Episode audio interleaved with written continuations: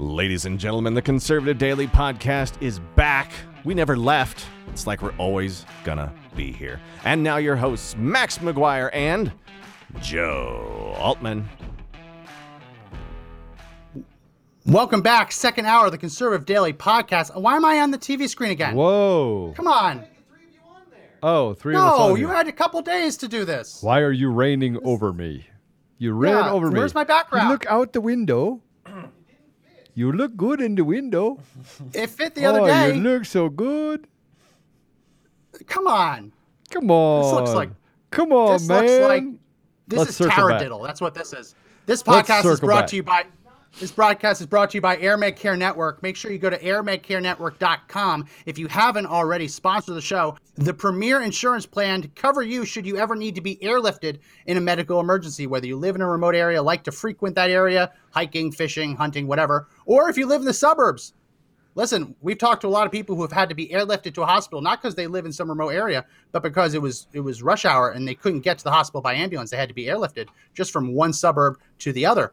You're going to want to make sure you check out AirMed Care Network. For $85, your entire household will be covered for one year should an emergency strike and you need to be airlifted.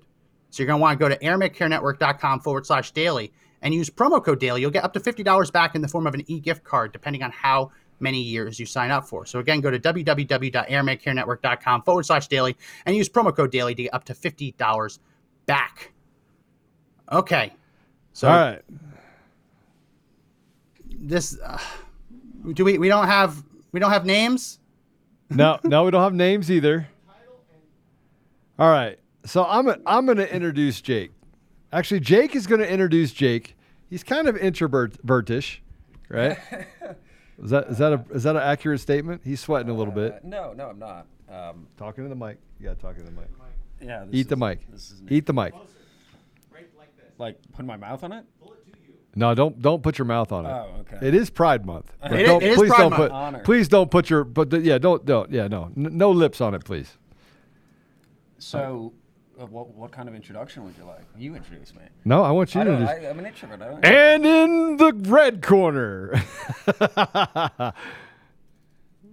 so so Jake, by the way, uh, I mean I'll I'll uh, I will tell you for those of you that don't know, we're gonna we're gonna put his story up here. Um, Jake worked for. I, I mean, I, I want you to do the introduction. okay, so there's a lot. All going right, on. someone's got to do the introduction There's a lot because going- there's no a names lot- on the screen. There's a lot going on in this story, uh, so bear with me. So, state I- state your full name for everyone because we don't my- have names on the screen. My name is Jake Frejo, and I got caught up in this whole mess that Joe's about to show you. I born and raised in New York, spent many years in New York City, went to college in New York City. I was a real estate broker, built my own business with a partner, a developer in, in South Brooklyn. Business was going great. More so of a, a libertarian in that I just never really wanted to be involved in politics or anything. I go to an event, Gavin McInnes is speaking, and in a nutshell, this this this fight breaks out. Speaking of the mic. This fight. You gotta stand out. close to the mic. We, we no one can hear you. Okay. So you got Right it. now. Yeah. Good. Okay. Yeah, it's good. So this fight that's on the screen, uh, Joe's not showing it yet. I'm sure I'm going to show it here in a minute. So we go to this event. Uh, I'm doing door service at the event. It was the Metropolitan Republican Club, and it was a uh, speaker series by Gavin McInnes. He was doing uh, the anniversary of the assassination of a Japanese socialist leader. Very tongue-in-cheek um, parody skit and Antifa showed up. They had about 150 people outside, all ski masks, screaming. The night before they destroyed the club, they broke the windows, they graffitied it, broke the cameras, glued the lock shut, left some manifesto saying they're going to come back and cause physical violence if the event wasn't shut down. But the event went ahead. So fast forward the next night, the event takes place. Great success. People are exiting the building, and it's a war zone. The Upper East Side of Manhattan has essentially turned into battle royale of Even today. Ma- right, yeah, no, the whole city is in shambles now. So battle royale of thugs and ski masks beating people with walkers, throwing bottles of urine on people, multiple instances of you know guests leaving, getting assaulted, and then the largest group leaves last, and we're police escorted as through a chanting mob of people. And as we're moving down Park Avenue, two blocks down, the, the escort from NYPD breaks off and we're intercepted from the side by probably six six to eight masked uh, thugs, and they throw bottles at us. They provoke the fight, and we handled it accordingly. Talking to the mic. People They- people they- want to hear you. They handled it. Yeah. we handled it accordingly. They, I, I, I don't think they estimated how many people were coming around the corner, and the fight it didn't end well for them. Uh, so, given this, the the timing of the event, it was a few weeks prior to the midterms in New York City, so they needed to make the most of it, and they twisted the narrative and turned it into pretty much, uh, you know, white supremacist uh, neo Nazis beat down minorities in the name of Donald Trump. And that they ran with it, and it became this monster in my life for a year and a half of being doxxed, having to move apartments. People are showing up on my doorstep, threatening bodily harm. People are stalking me. They're putting all sorts of information on the internet. And, uh, you know, I navigated that course. I had to step away from the real estate business for a while. It's not really good when you have a client that is afraid of their townhouse being burnt down with a Molotov cocktail. So disappeared, reinvented myself, ended up working at Project Veritas for a little over a year. Uh, you know, pretty much saw the craziest things over the course of 2020 as everyone was shutting down and being pushed into a box. I'm seeing the wor- uh, the country from pretty much every city possible, and most of them were in flames and complete destruction. So left there, and now I'm here in Colorado starting another company uh, with Joe, actually. And that's kind of the story. And so we wanted to bring some light to, I, I guess, the the absurdity of the media and the circumstances that were and what was what was portrayed. So I hope that was a good enough introduction. But these are sick, sick, violent people, and one of the one of the things that hits close to home for me is I got to see New York over the course of two decades evolving into you know coming out of the destruction. I really have to be that close to this Yes. thing? Wow. Yeah, yeah. What's what's her name? Yeah, well, it's not a. Uh, unfortunately, you're going to have to lean into the mic. Okay. Right. So I, uh, I I had the, the benefit of seeing New York grow throughout the early 2000s into what probably peaked in 2018 as this stuff was happening. Thriving city, you know, Brooklyn was going crazy, the Bronx was catching on, and it was this really efficient shift of millennials moving into the cities to stimulate, you know, previously destroyed areas that were destroyed by, uh, you know, lack of better words, Democrat policy. And there was this life and momentum and energy and this melting pot of diversity and creativity from people all over the world, plus the community that was there. And working in real estate with developers, I could see the benefit of what of the change that was taking place. It- you know, rising tide lifts all ships. And to see it now, to see it in the state it's in, they set the place back 100 years in 12 months. So, uh, once again, you know, in the name of anti racism, all of these privileged white kids running around burning these uh, developing cities down, and, uh, developing boroughs down, you know, they've, they've destroyed the very communities they say they are for. And to me, that's the greatest uh, hypocrisy that's being fed to people is that they come in, they become radicalized, they destroy the cities in the name of the people that you know they market themselves as supporting, and then they leave. And so New York has lost like 1.2 million people, millennials, and Yeah. they come in, and it's like a it's like a uh, it's like a plague almost of destruction. And I- I think we have some of the content, but all of these people were connected you know, very privileged white people, Broadway types. Their parents were connected in the, you know, arts, academia. And, you know, some of the guys I got arrested with, 10 people in total, were some of the most, you know, diverse group of people. You know, a few of the guys had interracial families. There was, I believe, there's a Jewish kid. Uh, myself, my, my dad's an immigrant, came here pretty much with nothing in the 70s and made the American dream for himself. And to watch the power that the media has twist the narrative into the actual white supremacists, the privileged white Eastern European communist ideological, you know, movement that has uh, burnt these cities to the ground.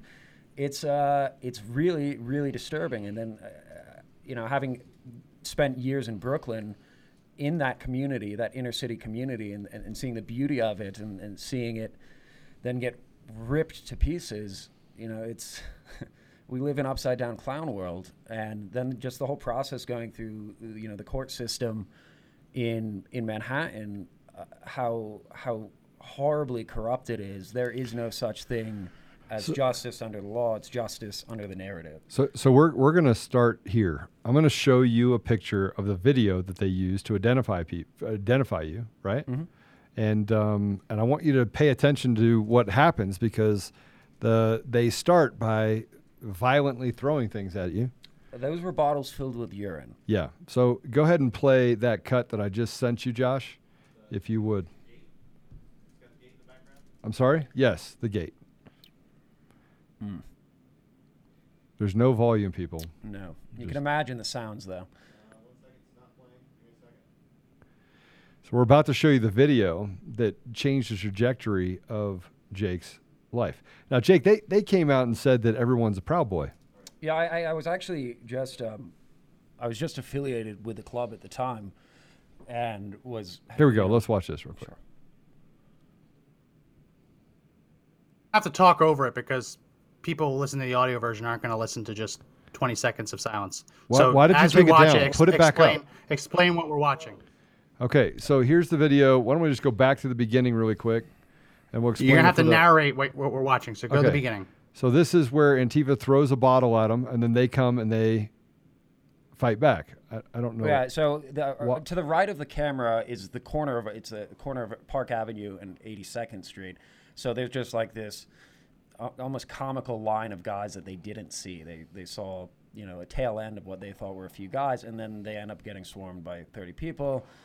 And there's a lot of hugging and wrestling on the ground. I mean, that guy, the guy, the guy on the fence is John. He has a black wife and four interracial children with her, and he got railroaded. He's in jail for four years now.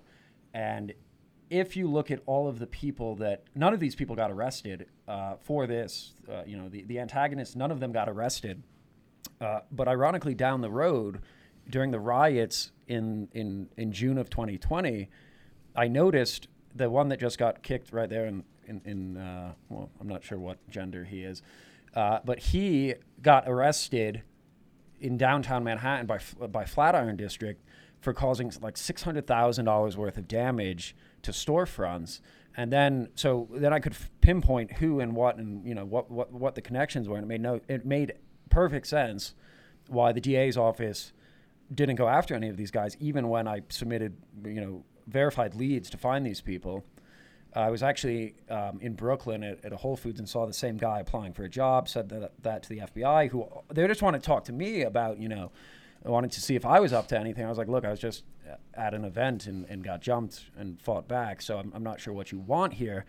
And when the truth came out in June of last year of who these people were, they're all super connected. Their parents are, you know, producers, art gallery types. Yeah, they, they, there was a whole story on this. Uh huh. yeah. So so the the one uh, you know the, the the the crew that got arrested for the vandalism of the storefronts. Uh, that's a lot of damage to cost six hundred thousand dollars. It's a lot. Uh, so they get arrested, and if you look at the um, the I guess the demographics of who got arrested, they're all white. They're all white, and super privileged. You know, they're all private university types, and there's this disgusting belief in the mainstream media that these people are you know warriors for justice. And they've done it. I've seen it in Philly. I've seen it in D.C. I've seen it in Portland, Minneapolis, uh, New York specifically. They have set back previously, you know, oppressed neighborhoods and removed all opportunity once they finish their LARPing of burning down and you know playing social justice warrior. So Well, I mean, so here, here's I, want to talk about one person in in in particular that was arrested and uh, was uh, sentenced to four years in jail. Right. So this is a father. He's an engineer. he was actually a steel inspector. That he was like one of the lead steel inspectors for the World Trade Center, the Freedom Tower. And go ahead and tell it. John's last name is Uh, John Kinsman. This is this is the most tragic of, of the stories. Two two out of the ten guys got locked up. I mean, some of them for four years. Some of them got sentences like six months of alternating weeks in jail. They they they they purposely tried to make life hell for all of these people, and there were no victims. So the court case was me versus the state because no one. And, and then it goes back to you know kind of I guess the the, the explanation as to why that was.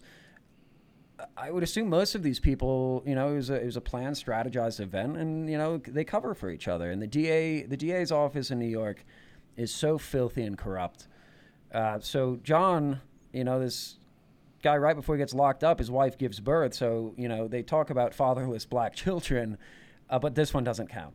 You know, this so one, this so- one doesn't count. So they let people out. They let a guy out yesterday in Detroit who shot a six-year-old boy Mm-hmm. trying to re- retrieve his bike. So we'll show you that story too. But um, Josh, go ahead and put up the picture of John, please, and his family. So this is John. John is serving four years in jail. They're Right. about a year into it, so I can't I can't even imagine what their perspective. Max and John are four years in jail. I can't imagine the perspective these people have seeing, you know, Put it back up. what they got roped up into, and then seeing how things have uh, evolved or devolved. This this is a family man. This is a family man who is married to a black woman, has beautiful kids, four beautiful kids, sentenced to four years in jail when Antifa antagonizes them, throws bottles filled with urine. Go ahead and take it down. Bottles filled with urine, and said that the Proud Boys are a racist organization, right? That's what they said, and and they used him as an example of. What, Well, what- they- they- this is the craziest part. They ran into a problem with this situation because he was, you know, he was the most noticeable guy, you know, because he's like six foot seven and size of a refrigerator, and he was going to town on these guys, and so he um, he gets picked up first, and you know they they go out on the offense and show a picture of his wife and his kids because the whole narrative is white supremacist hate uh, hate crime. None of these guys got charged. There were never any charges related to hate crime. Um, so he gets uh, picked up first, and this picture comes out, and then you know New York Times does damage control, and there's some article that was written titled to you know explain the situation of him having being a white supremacist with a black wife and kids explaining the rise, the surprise. I think the title is the surprising wa- rise of multiracial white supremacy. So they just moved the goalposts. Multiracial, Multiracial white, supremacy. So, in, in, in, and there were a few articles. The New York Times one was the most ridiculous. Uh, but the multiracial white supremacy idea is that uh, women of color or men of color that have uh, significant others that are not of the same color, it is a, a, a dynamic of a modern day master slave complex that they are in that relationship to reinforce the desire to own the uh, lesser race as by as defined by these outlets. Wow. And so they just move the goalposts, and they they it's it's it's sick and disgusting, and you know, I, I, I'm probably being conservative in saying that what happened in New York, the damage that happened in New York, it will never go back to what it was. No, well, of- it can't because the people that are running it are trash. there's something like ten billion dollars in, in in damage just in the real estate sector of lost rents. And you know, if you understand the real estate game in New York, there's a lot of leverage. Uh, there's a lot of you know equity pu- being pulled out of buildings to you know buy others in portfolios. And really strategically, what they did, you know, from an economics angle, and it's it's uh, from an economics angle, it was a, a, a strategized destruction of the economy of, of the state of New York or the Yeah. city. And you know, I guess you know, in, in going back to communist ideology, you want to seize the means of production, or you know, crash a market to take it over. And that that unfortunately, I think is what's going to happen. A lot of the buildings I helped open four years ago, that were you know hot spots, they would fill up in three months. They're uh, empty and in foreclosure now. And so, at a certain point, their master plan of sending in their shock troops to destroy these places, you know, it's every everything is going to look like Detroit. You know, the worst parts of Detroit by the very near future, and it's uh, you know in, in north of 14th Street in Manhattan is is a war zone. It's a it, every storefront has a for lease sign in it, and uh, the thing that's not even being talked about is, is is an economic collapse and catastrophe that has been covered up by virtue signaling. in Yeah. the name of doing you know doing good, but breaks my heart. We, we, we are going to get to a place where we hold them accountable. We're going to get to a place where we call out what should be people protecting the people in their community who don't like the fact that these privileged little white people, and I'll call them what they are, little crap bags, anti-fights. And, and what's really important, what's really important to know is there, there was a story written about you by a Doha uh, Madani. There were a lot of stories. I think I made uh, international She's news outlets. she's she's a Antifa member. Wh- where, which article is this? This is the Doha. She works for. Uh, let me see if I can find it. She's an Antifa member, 100% Antifa member. Yeah, well, it's funny. One of the guys that led the doxing charge, he's uh, his name is Anti-Fash Gordon. He's still on Twitter. So uh, I, I think it's funny because even going back to like a Project Veritas video, that there was a doorstop they had done, CBS News. and there was like ABC a, a number on a poll, and Twitter said that that was justifiable cause for doxing an address to incite harm. So they pulled pulled the Twitter account. Now all of these Antifa accounts are still up and active, and all of my information was put out on there, calling direct calls for harm and destruction of me and my personal property. And can you hold a gun? Can you own a gun in, New York City? no, you you can't even own pepper spray without registering it, and when you do get it, it's So- about that much. So they doxed you, yep. and you had no way to protect yourself because you can't carry a knife either No. with a with a blade longer than two and a half inches. So you can't have a knife longer than two and a half inches. These criminals have guns. They're Antifa members. They travel in packs of little weak people. So you were being hunted in New York City. Yes. So you know, I, I- I learned to blend in, but Wait, hold know, on a second. You were being hunted in New York City because the New York City prosecutor's office released that information out to the public, did not release the information of the people that attacked you guys first, then arrested all of you, charged you, put two in jail, called you all white supremacists, gave it to the news sites, and then had them even further attack you, putting your life in jeopardy. Is that accurate? Yeah, absolutely. I, people showing up on my doorstep. You know, I, I, I- moved apartments. I, I've essentially had to live a life going off the grid in many many other you know parts of you know normal person would would you know take for granted, and it's because of that. It's it's they set they they sent they send out hitmen and going back to this guy Antifash Gordon. He um you know they they they cover they cover their their ugly truths by projecting their virtue signaling onto others. And there was an article written about this guy that he had had like a transgender roommate, and he had said horrible things to him, and like there, you know, the guy was, uh, you know, harassing and demeaning and racist. So it's all of these things that they say they aren't, they are. And they have their media lackeys, and you know, I, I've become very involved in, in, in, in holding the media accountable, whether it's places I've worked or things I'm working on. It is, it is the media is a weapon of war, uh, and the, the, the war is, Information yeah, it's uh, you know, and propaganda. All right. So how do you feel? How do you feel about what has happened to you? And and I for you know Jake didn't want to come on here. Jake, that you didn't see yourself as a victim. You just didn't want to deal with it. You didn't, you know. And in large part, I said, look, I need you to step out. I need you to feel like you can step out. There's nothing to be ashamed of. You didn't do anything wrong. And then that's how I found out about the rest of the story that they got four years. And as we're going through that, I'm getting even more and more anxious and angry that we've weaponized our society against you and others. And but yet they want they want to do police, you know, reform, as they throw people in jail for holding people accountable for being terrorists. Yeah, so you know, if you if you look at the you know the similar way that sheriffs are elected, DAs are also elected, and you should just you know take some time, follow the money on you know state by state. It, it's generally the same thing. That you know interest group money helps get these people elected, and so once you once you own the you know the biggest risk to this is you own the justice system. You can buy the justice system on a state by state level, and then it I guess goes up to even a federal level. Yeah. And, you know, SDNY 1 and, and that whole DA's office, there is no justice, only a narrative. And if you go and you look into some of these DAs and ADAs, you know, a, lo- a good amount of the money goes back to Soros or organizations of, of, of his, um, you know, associations, and I fear for the future because there is no there is no such thing as justice. It's whatever we want to mold it to be, we will drop the hammer on you. Well, it's justice. It's called just us, and that's what it is. I I often say, Jake, that we're at a place where the beaches of Normandy. We're on the beaches of Normandy, and there are great sacrifices to be made. But how do you deal with terrorism if you don't actually cut it out? That's a tough question. I mean, there until the media, it's it, it rests in the hands of the media.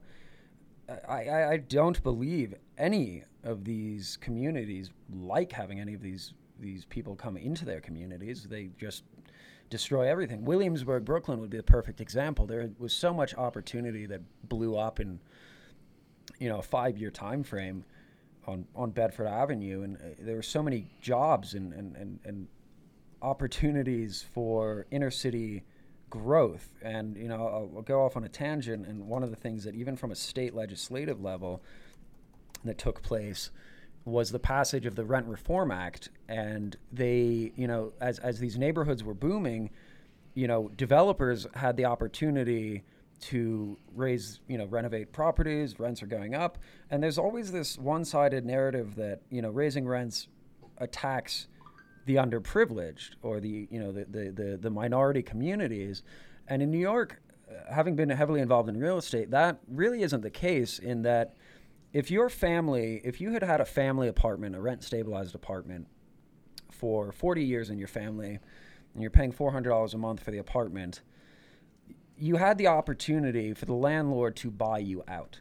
So Okay. uh, many of the people living in these apartments, you know, low income, and then they have this kind of golden goose opportunity in a free market sense to take a buyout. It's not the landlord is not going to force them out. I mean, there are instances of shitty landlords that that's what they cap. That you know, the, the, the media will try to hammer out. But if you take, uh, a, a, you know, a, an apartment that is at four hundred dollars a month, there are certain rules that you have where you can do uh, major capital investments. There's a death va- uh, there's a death uh, vacancy rate rise. So these landlords, it's in their incentive to get some of these old tenants out, and so in exchange for moving, I've seen tenants, uh, you know, be offered two hundred fifty thousand dollars cash to leave, and so that opportunity of hey, you know, super you know if you're on the low income side of things and now someone's offering you a quarter million dollars cash you can take your family and go to a much better area. You can go buy land and a house and you can you can you know you you, you have you have in some sense been able to obtain one version of the american dream and under the guise of uh, you know, racism, that this is a racist practice, New York banned that. So it's no longer in the, I think it's a 2019 rent reform law. They made it illegal for landlords to offer tenants buyouts, which they would willingly accept. Right. You know, it's their option. If they don't want to leave, they don't have to leave. Right. So they'd offer them these buyouts, and now it's no longer possible. And so they tank the value of all of these properties. And so what you're going to end up having is landlords are underwater, the buildings are going to fall into disrepair. The landlords that can't, you know, that got in in the past 10 to 15 years will probably lose the buildings and will go into holdings of banks. And the banks will fail to, you know, keep the buildings up to date or improve them. And now, you know, if you had an offer on the table for $250,000 to leave your apartment, good luck now. You got to stay there. So, you know, and it's all done under this guise of uh, equality. And then you stick these people in that situation.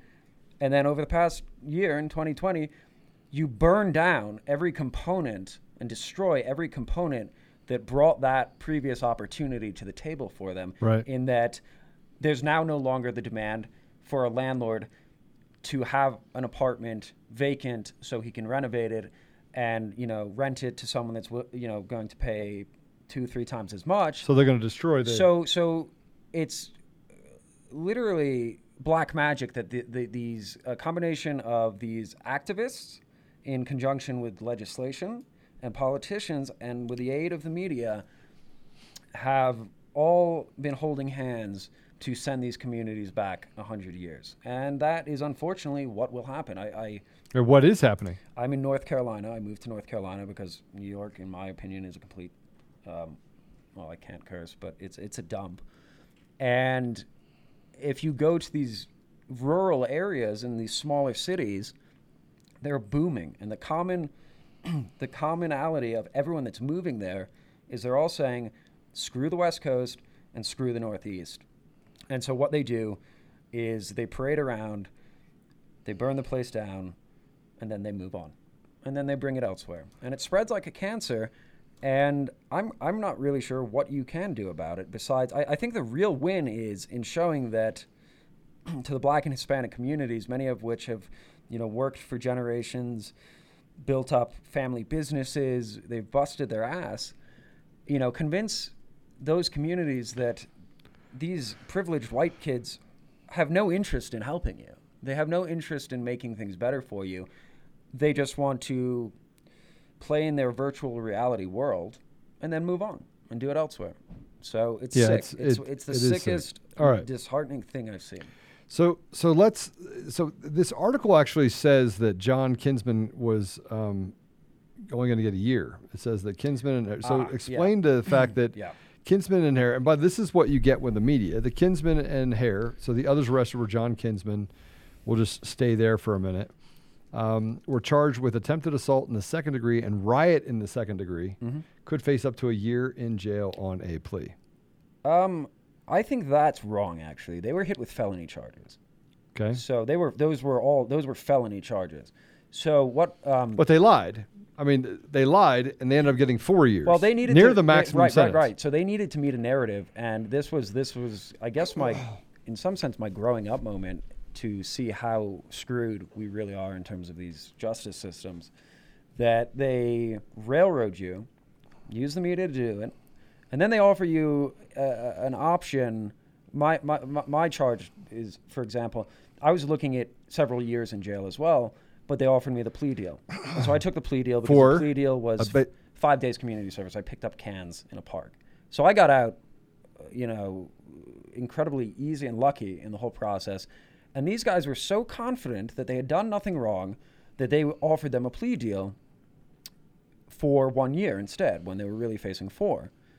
And so they take it to they take it to a jury and they get railroaded. And then if you look at what was fed to the jury, I mean there's a there's a video of, of, of people exiting the club and one of them is of John, and John's exiting the club, and there's a mob outside. There's a mob outside behind police barricades. You know, f- uh, pretty much they should have had pitchforks. It was something Yeah. out of medieval times. And John is waving. There's a picture of this. John's waving, and he's holding a lighter in his hand, and he's waving. And at this moment, they freeze frame it, and the DA, the prosecution, says, "Here's an here's an example of what a white supremacist this guy is. He left the club and blatantly did uh, a Roman salute." So they use that in in the presentation to the jury, and then right before they rested the case, So they lied. They lied, So, yeah, so you're telling and- me they lied? and they use the media yeah. So, to so help push this. There's a bunch of articles on this. So, uh, right before they rested their case, John was leaving his appearance, and he's being swarmed by media, and he's blocking the media like this, and they so his hands at this point, and they get him on the chart. Uh, they, they they they take that photo again, and they're like, "Look, this man has clearly not been cured. You know, he has not understood the ways of his evil nature. He must be locked up." And when you pick a jury from New York, and I mean, God only knows that the state got to pick the jury, so Yeah. I'm sure that was unbiased.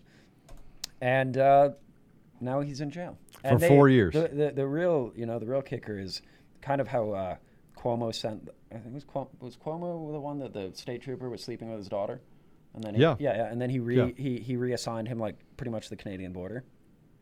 So there's some guy from Long Island or something, and Cuomo was pissed that uh, his daughter backed the blue, or the blue backed his daughter, and then he sends uh, Max and John all the way up pretty much to the Canadian border. So John's wife lives in Chicago, so for her to go see him, it, it's nearly impossible to reach easily by plane. And if she needs to drive, it's like 18, 19 hours of driving from Chicago. Th- this is what they do to mm-hmm. people who stand up to Antifa crap bags, to terrorists. This is what they do. They, they punish the family, they punish these kids, right? And it was a fight. And by the way, they showed up for the fight. Antifa threw bottles filled with urine, and yet John got four years. See, if Antifa wouldn't have attacked them, they wouldn't have gotten their teeth kicked in, but somehow it became John's fault. Right. This is how upside down these terrorists on the left are. This is it. And Max, you've been super, super quiet. I'm soaking it all in. I'm soaking It's- it all in. But we have to we have to mention that with, with everything going on with that, it's a great segue to tell everyone about the sponsor of the show, Byrna HD. You can't carry it in New York. You can't have it on your person in New York. But Byrna HD will help you defend yourself in a non-lethal way. You're gonna want to make sure you go to www.byrna.com. And if you use promo code conservative10, you'll get 10% off this non-lethal defensive weapon. The burn the Byrna HD can fire kinetic rounds, which are basically rubber bullets, rub, rubber balls, or pepper balls, which we've shown on the podcast in recent days, just how quickly that can disable people and, and give up get rid of their will to fight. Lots of police uh, departments are using it. 50,000 consumers trust Byrna as their non lethal option for self defense. So, again, you're going to want to go to Byrna.com, B Y R N A.com, and use promo code conservative10 to receive a 10% discount on your purchase. And that cannot be combined with any other special offers or bundles. Yeah, I'm just soaking it all in. It's a really interesting story. Well, it's an interesting story, but it's not the the thing that I want people to understand is that this is happening every single day. This is what's happening in our terroristic environment that is run by the left. These people on the left, they don't want equality, they don't want inclusivity, they want exclusivity. They want to exclude everyone except for this communist Marxist ideology.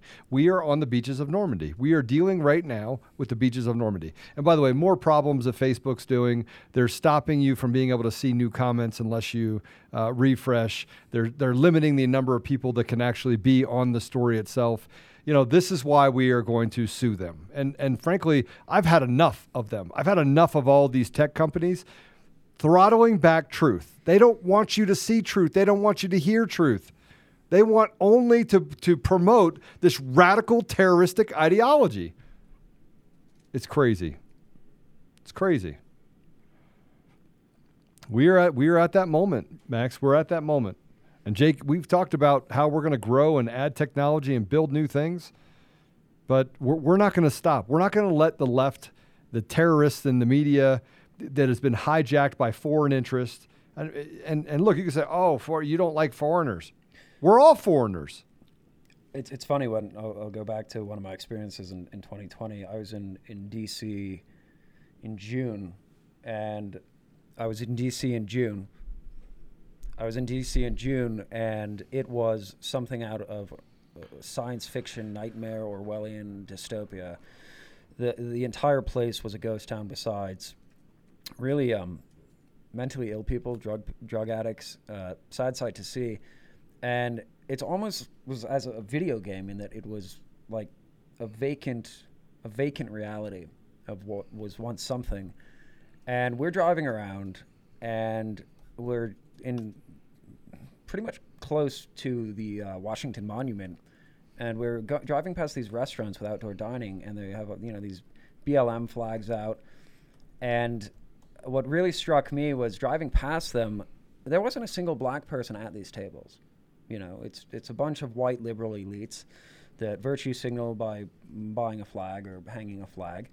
And then we ended up in Anacostia, and you, you were born in D.C., right? Yeah. It's Anacostia, right? Yep. That Anacostia. place was the saddest, saddest, most. I mean, it was it, it, it so impoverished and destroyed, and it's right across the river from this this liberal gluttony and hypocrisy, and they're out there brunching, cities destroyed around them, but they have their flag, and that's what counts. And then you go across the river, and it is a, complete tragedy the state of that area and they're they're they're, they're just homeless people and and and the, the poverty level i think it's one of the poorer regions in the northeast or on the east coast And I, I just thought the irony that rather than actually do something to help make the black community stronger, they have a flag and they have their uh, avocado toast, and that's all that counts. So it's uh, Avocado, avocado toast.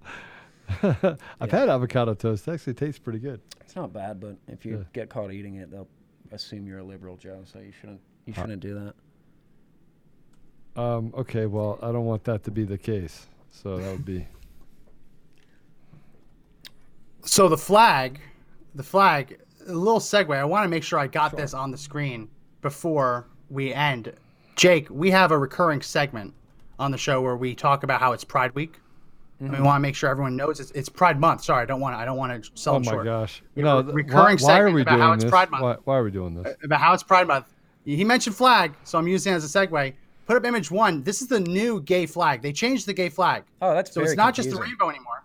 It's very they now confusing. have they now have well it's it's not just lgbt it's lgbtqia it's basically a b c d g a y i don't i don't i don't get it every year there's a new letter but put that image up again image one if if if you if you get a couple of these flags and you rotate them put up image number two it kind of like show kind of shows what their agenda's all like Oh wow. Oh, Yeah. That's terrifying. wow! Whoa! All right, put Yeah, that up see again. that coming did you Put that up again. no they don't use Guys, that i just took listen. four four flags up next to each other I just turned them. And what do you get? Yeah. Symbolism. This is what they are. You don't have to be a QAnon supporter to, to believer to actually believe that. Because what are they doing? They're everything they say they're fighting against. But how about that one? That that's a yeah. Ooh. I mean, I, I guess you're kind of getting to the point in which you're getting to the point in which all lives matter, right? In that flag, I mean, they, just keep adding colors and or, orientations and genders, and we're, we're getting to that point. And I just would hope that people understand that, like, the the harping on the the existence of, you know, that every every white guy is out to get every black guy. You know, it's it's the tragedy of turning the people against themselves or against each other when everyone should see that the real the real klansman in the room is the media and it's a lot of these politicians and privileged white elites you know it's it's it's quite the unicorn situation what these people have done and uh, you know whatever whatever we can do to help bring it to these communities that if they want a future they better see the truth of where it's where it's coming from and, and, and what the agenda is behind all of it. You know, essentially, it's like you have a house and then you have a barn next to it, and I decide that I want to rob your house, so I light your barn on fire, and you run out to put the, the fire out on the barn, and I go in the back door of your house that you left open. That's what they're doing to society. They're creating a distraction to rob everything, everything, in, in a financial sense, in a freedom sense, in a liberty sense they are setting a fire elsewhere and they're doing it with this propagandized push that everyone hates everyone. You're hate the you know hate the neighbor uh, create this create this never ending expanding uh, booklet of hatred. And that you know hatred exists under every rock. And to be honest the best the best time i ever had in my my 20s was in the inner city communities in brooklyn. You know there's a certain there's a certain beauty to the communities that have endured such suffering and it, it reflects in the food. You go to crown heights you have all up and down franklin avenue crown heights you have haitian restaurants that you think you're on, on an island. And the diversity uh, you know much of those many of those businesses, i'd say statistically it's 60 70% of them are, are, are done. They've closed the shops. And uh, you know it's it's really it's really an unfortunate situation to find yourself in. And I've found more in common with the inner city communities myself than all of these privileged a-holes that continue to lecture down on everyone about race and hatred and division as they sit in their bougie restaurants in Washington, D.C., eating their avocado toast. So, Yeah. Jake, I don't know if you saw this. There was another case in New York of a guy named Alberto Ramirez. You go ahead, put up my screen. This guy it, it, it's very clear that there's two different justice systems in New hmm. York. Mm-hmm. They throw the book Yeah. at you guys, but this guy, he had three gun busts in four months. Three, three gun arrests in four month in a four month period. A lenient New York City judge let him out of jail, and then he fired a random shot into a crowd and killed an innocent father. Yeah. H- That's- how, that's- how do that's a how do we square th- It's double how do we square that circle? Look, they picked some guy up on the A train with an AK-47 and two loaded mags a few weeks ago. It's it's incredible. So it, it's it's funny because this is what the left is, though. They want to create that chaos. They want to create chaos in our communities, and they want to stop us from being able to defend ourselves. They don't want accountability for them. They want accountability for us t- by stopping the evil. They don't want to stop the evil. They want the evil to, to perpetuate itself. I think this is a good time now for me to say what I've been wanting to say. Say it. I um by the time I had wrapped up my prosecution or persecution, they rolled out a new program in New York with bail reform. And so instead of charging someone bail, they wanted to charge me like ten thousand dollars on bail and some you know ridiculous amount for a, a, a kangaroo a kangaroo court clown show. And um, by the time they're rolling out the bail reform law, they've decided that cash bail is racist rather than just don't commit a crime, black, white, whatever, just don't commit a crime. And cash bail is racist, so we will incentivize people to come back to their court appearance regardless of the crime. You pretty much have to blast someone in, in, in, on a Park Avenue with a gun to actually get stuck in a jail cell. So they offered the incentive of a goodie bag. It was something like a week long Metro card, uh, a, a cell phone, uh, a, a Visa prepaid gift card, and Mets tickets. And I thought that was great because who wants to go see that? And I, by the time I was done, they were rolling that out. And I was extremely disappointed. I obeyed the laws. I came back for my appearances. I did the process. I picked up cans. And I didn't get any Mets tickets. And I really wanted to make a point out of demanding that Cuomo send me my Mets tickets because I cannot wait for those games to open up. It is going to be something out of Mad Max. It is going to be a stadium full All of the people. criminals. Yeah, I mean, ed- anything below, you know, a serial killer will be present watching the game. And I think they should start a TV series just based on these Mets games. I, I actually think You that don't even have to watch the game; just get a camera in the parking lot. I, I think that it is going to come to the place in our country where they're saying it's an insurrection and there will be one. I think it's getting to the place where the good people of this country are going to rise up and throw these terrorists out. I think it's coming to that. And I don't think it's that far away. I think we're really close to it. When you have school boards that are instituting critical race theory and letting them recruit kids to be gay, recruit kids in school, second and third grade, when public broadcasting system is putting out videos of drag queens trying to convince kids that it's okay to be a drag queen, when they're doing those things and indoctrinating our kids, man, I got to tell you what, I don't know if many parents, grandparents, even people that don't have kids are going to put up for much longer. I just don't see it. So- and now they're trying to stuff this vaccine down your throat. Why are they trying so hard with it? Why are they trying so hard? Why are they trying so hard? And are they going to answer for the 450,000 people they killed in this country because they didn't want Trump to be right? Are they going to answer for it? Max, are they going to answer for it? I doubt it. so I I, I, I went to school for economics and I, and I wanted to work in, in banking.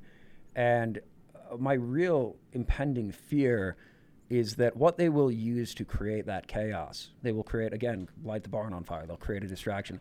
They're running the economy off a cliff, and the system will eventually break itself.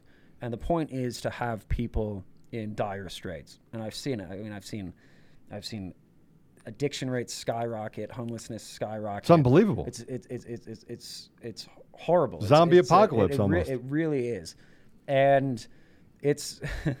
But I think it's really by the end of the summer. You know, I, I, I wanted to be an analyst and, and, and removing everything that is all the fluff and, and you know nonsense that's being fed to the American public. We're going to find ourselves in, in, in an economic crisis that will pale in compare or 2008 will pale in comparison to it, and we'll never be able to get back out of it. And you know, I'll leave it at this. But going back to the real estate thing, if you understand communist ideology, it's it's it's it's the elites and the powerful seizing the means of, of, of the economy. And so in the instance, and this is what people, you know, they make it difficult to understand, so people don't want to understand it. But in 08, when the housing market collapsed, a lot of these these mortgage companies went into government stewardship. So in, in, in a nutshell, it means the government takes over their assets. So any property eh, that was uh, defaulted upon, uh, the, it's technically part of that asset that the government pulls into stewardship, and then the government says we'll bail you out, and then once you've restabilized and paid us back, then we will return the assets back to you. This time, it's not going to be possible. There will be no restabilization. So my big fear, especially having worked in multi-family, huge housing developments, huge condo rental projects in New York City, you know, four or five hundred units in a building, new hotels, all of those I, mean, Williamsburg. Every hotel in Williamsburg is, is is in foreclosure proceedings now, and they're being seized by their their you know the, the lenders. So we're in stage two of what I think uh, is uh, stage one is the attack. Stage two is the collapse, and then st- stage three is the reinvention of the economy as they see it. And you know, if you were to really understand how many failed properties there are right now in the cities, uh, that was all recently constructed. Once they fail, the banks will take them. And once the banks fail, the government will bail them out. And with the current administration, my concern is that they have created an environment to avoid ever having the possibility of returning those assets back to private ownership. And then what do you do? What do you, Max, what do you do when you have hundreds of thousands of vacant construction units all across the country, and the government is in stewardship over them. What do you do? It's well, you would think they would sell them. No, and they'd probably How? get sold for very little. They go to auction. I mean, that's that's what that's what they should do, but probably just they probably just crumble. Nationalize probably the housing. Nationalize the housing supply. Everyone gets a free apartment. So just like London. Yeah. Oh, but no, yep. you don't in London. Yep. You're giving preferential treatment to to uh, minorities and uh, immigrants over people that have lived there their whole lives and that have contributed to society their whole lives. That's what happens in London. You know, Europe. Europe's a whole other story. I, I, half my family is from Spain, and I've watched Europe just r- degrade and, and, fall to pieces, and it's it's it's it's turned also into a war zone. And I've always said that we were a few years behind Europe, and now it's here. Now, all we have to do to fight back is fight back. All we have to do is stand up. That's all we got to do. It's not hard. It's not hard. If we all walk up on the hill together, what are they going to do? What are they going to do? yeah. I mean, I mean that, that, that's the question. The what are they going to do? They will take the knees out of the working class in the next few months by making it so as if are we going to wait? Dry, dry up the money, dry up the jobs, kill the businesses. You know, one of the, the crazy things is the unemployment stuff. Is I, I, everywhere I've been, I, I, know hotel owners in New York City, uh, guys all up and down the East Coast, and they can't find employees. And it's not just a, a conspiracy theory headline that they like to say it is. No one wants to go back to work, and so at a certain point, you know you're going to have business owners there's a there's a someone sent me a, a, screenshot from a facebook post of like what used to be the hottest brunch spot in my hometown in, in, in new york. And the, the place had to post saying we can't open this weekend. It's a brunch spot. Saturdays and sundays are their best days. We can't open this weekend because we don't have the staff that wants to work.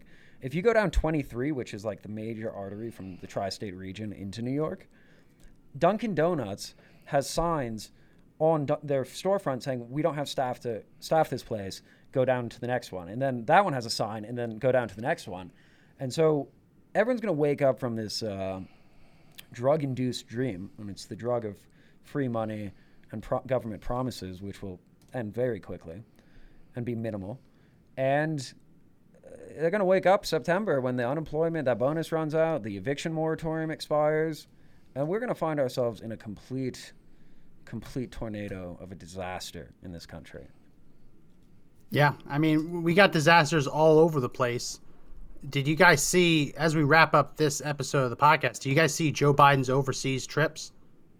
You see, you see, you see him go overseas? Was that when he forgot he went, that he was president? You know, yeah, he forgot he was president. That's one that's of them. He got he got attacked by cicadas, which anyone who's read the Bible, that's not a, that's not a very good that's not a very good symbol. Yeah, because so, they're uh, like, uh, stop trying to eat us. Let's see those. Let's let's play the clip. I sent it to you over Messenger, Mr. Producer. Let's play Joe Biden getting attacked by what looks like a gi- gigantic cicada. Uh, a- a- as he arrives at Joint Base Andrews, Was that, a cicada, I think, was that really? maybe a cicada. Oh. right. Yep. Got attacked by a cicada. Then he went on stage and he told a bunch of men and women in uniform, United States military. Well, he, he had a very colorful description of what America's greatest threat was. Uh, I'll, I'll, I won't bury the lead. He said climate change is the biggest military threat to the United States. Let's- I thought he said white supremacy the week before. No, climate change. He says that the Joint Chiefs say it's climate change now. White supremacy, old news last week. This time it's climate change. Let's play cut four. coordinated multilateral action.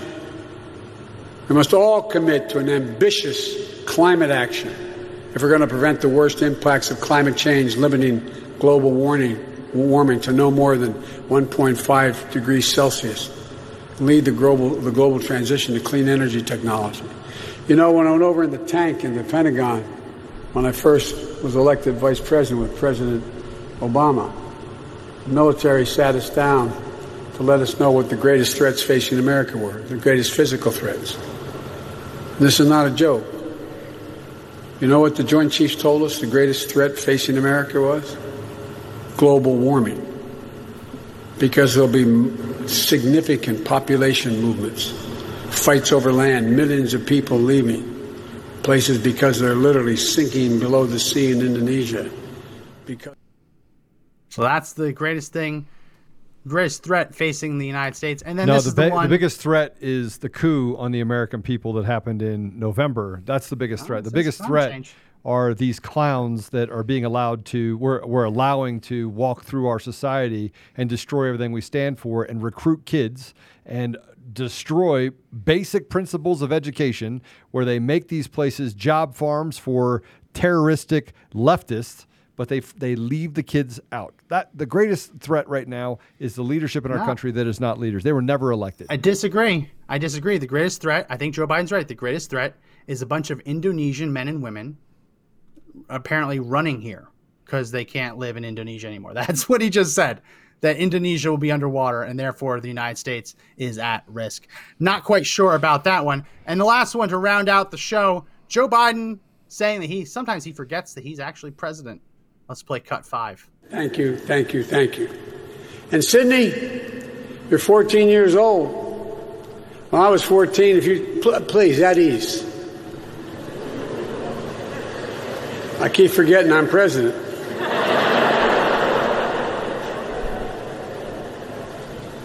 Little When I was 14 honesty there. years old, We cut it. I would about to tell a hokey story. It's about to tell a hokey story. One of the reasons he might be forgetting he's president, go to my screen, is he might be not be doing the president things.